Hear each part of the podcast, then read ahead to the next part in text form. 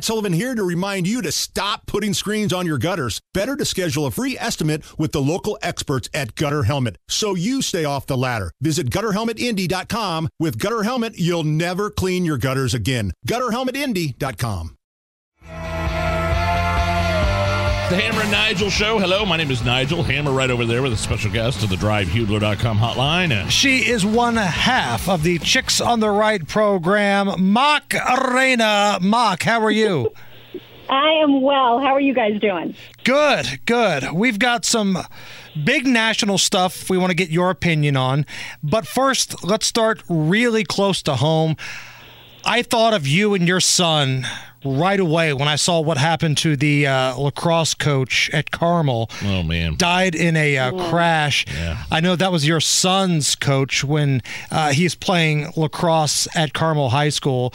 Nobody can probably give us a perspective better than you guys can. Take me through um, your thoughts, what your son's been saying, and what has the school been doing um, since that horrible news broke. So I have a lot to say about this. so I'm, I don't want to take up like your whole segment. I don't want to because I don't want to get on a soapbox, but I also kind of do because this was Jack Meacham um, was a force. He's not just been uh, my kid who is a senior this year. He's not just been his lacrosse coach at Carmel. He has been coaching my son and the other senior lacrosse players since they were in the third grade mm. through club lacrosse. So he's been a force in my kids and so many other kids' lives for such a long time. And obviously, this is devastating for his family, for his friends, and those who knew him well beyond measure because he was just 31. He got married to his lovely bride just two months ago and finished up his master's program two weeks ago. So, you know, it's just it's just unspeakably sad in so many ways. And so, and I'm sorry if you hear dog toys in the background. um, but so what happened? So this happened on Tuesday night. We all learned about it on Wednesday morning.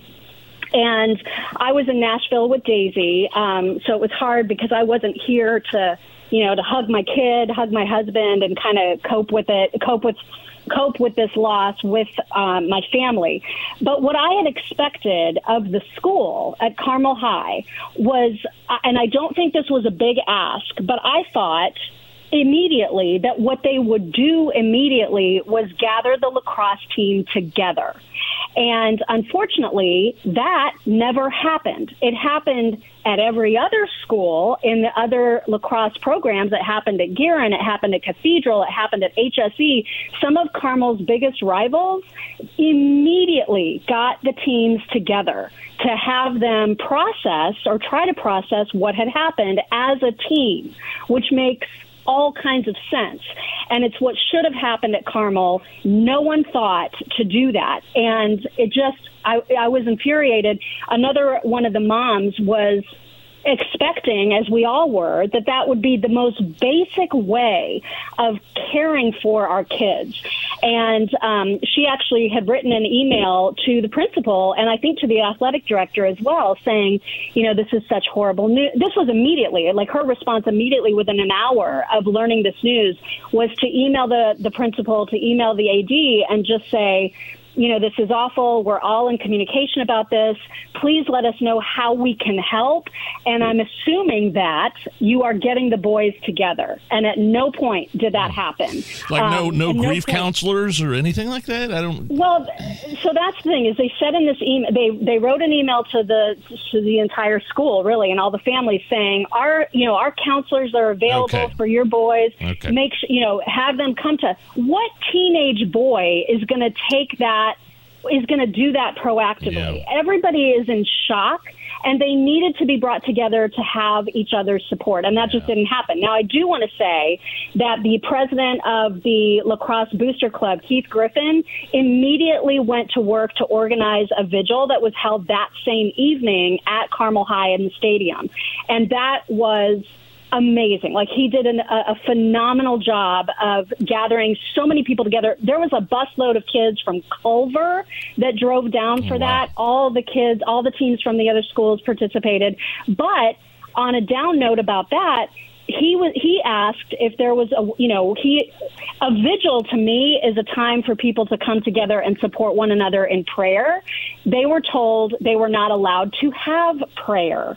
So yes, a vigil was allowed to be organized. What? People were allowed. Yeah.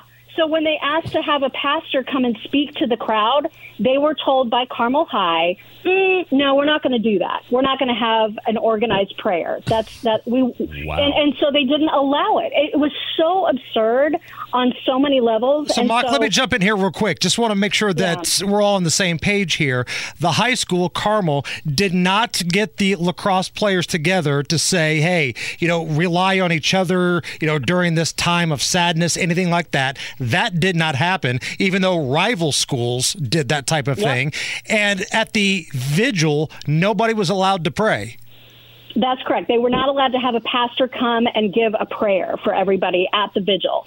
And so, and, and, and actually the girls lacrosse coach at Carmel got the girls lacrosse team together.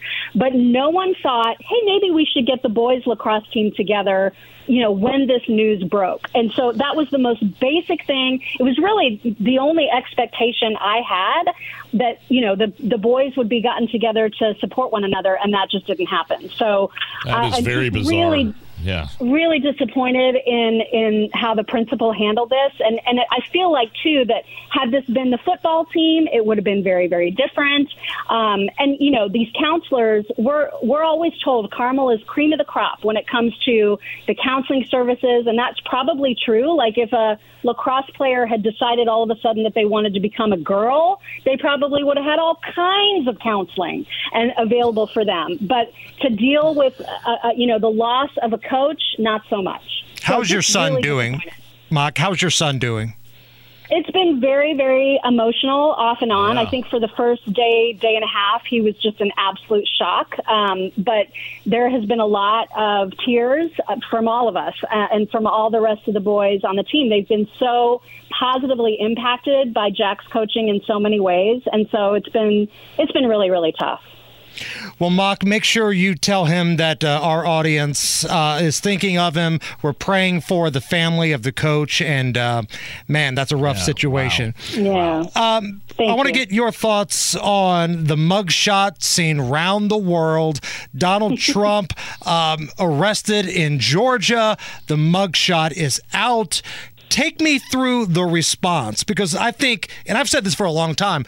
I think the left just wanted the mugshot. I don't think they care if he goes to jail, if he runs for president. They just wanted the mugshot. But to me, and maybe I'm the Lone Ranger, it feels like it may have backfired on him. Well, I think the right was every bit, and I think Donald Trump was every bit as interested in a mugshot as the left. Yes. I think the Right. left, I do think, I, I will disagree with you in one aspect, and that is I think they wanted, the left wanted the mugshot because they see it as a means to an end. They want him behind bars.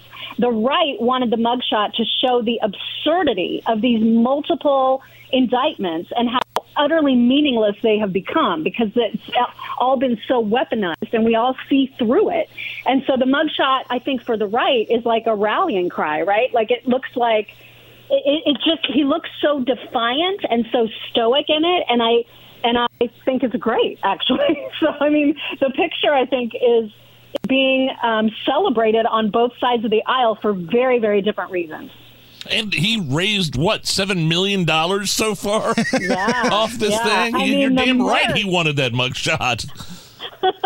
I mean, the merch is like flying off the shelves. I'm sure. Mock from the Chicks on the Right with us. One more thing here before we let you go.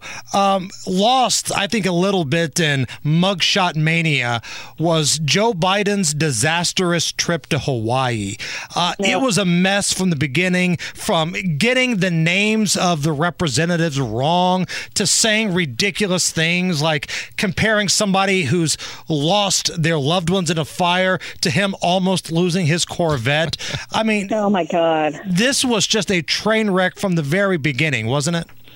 Everything that he does at this point is a train wreck, so that shouldn't have been a surprise to anyone that he would and, and not only that he would use those personal stories, but they're lies. I mean, they're the way that he over uh, dramatizes what happened to him with this 20 minute kitchen fire is just so absurd and so insulting on so many levels to the people in in Maui. I just cannot believe, but then of course I can believe it, right? This is so par for the course for Joe Biden. And of course, and when he gets back and he's like, no comment on the number of people missing and the number of people who perished. It's just it's vile, but at this point it's so expected from him. He did the same thing with the Gold Star families in Afghanistan. Uh, yeah, my son Yeah. Bo was over there, and he, he died as a result of being in Iraq. Well, he was in the JAG Corps. He's a lawyer, and he came back and died of brain cancer because of the burn pits. He wasn't on the front line. He wasn't on the front lines. He was trying to, to to uh, get refugees and Americans out of Afghanistan. But he tries to identify with them in that way, and it just comes off so tone deaf and just cringeworthy. And he promised. I mean, when the, when those 13 service members lost their lives, he promised justice for them. And I have been waiting and waiting and waiting. And I know the Gold Star families have certainly been waiting too. Nothing. There has there has never been justice. And the fact that they keep dancing around this and they keep hiding from the massive mistakes that they made and not taking any accountability is just gross. Mock, what are you working on at chicksontheright.com and uh, and when can people see your uh, broadcast? Well, they should always tune in every morning live streaming uh, on all the platforms at 7:30 Eastern every morning. And we just got back from Nashville. Uh, we did a live stream of debate night, which was really really fun. One half of the Chicks on the Right program. That is Mock. Mock, you're the best. Thank you. Thank you.